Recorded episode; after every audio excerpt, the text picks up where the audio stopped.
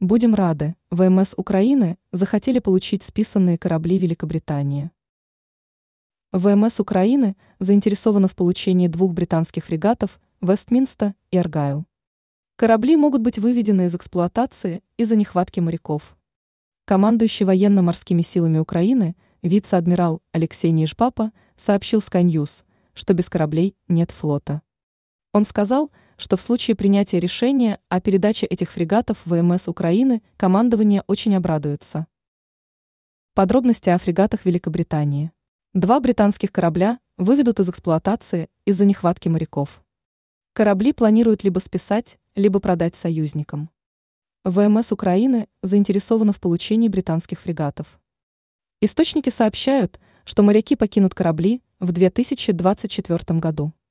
Фрегат Вестминста в 2017 был отремонтирован.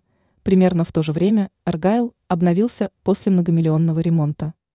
После вывода из эксплуатации корабли могут списать или продать союзникам.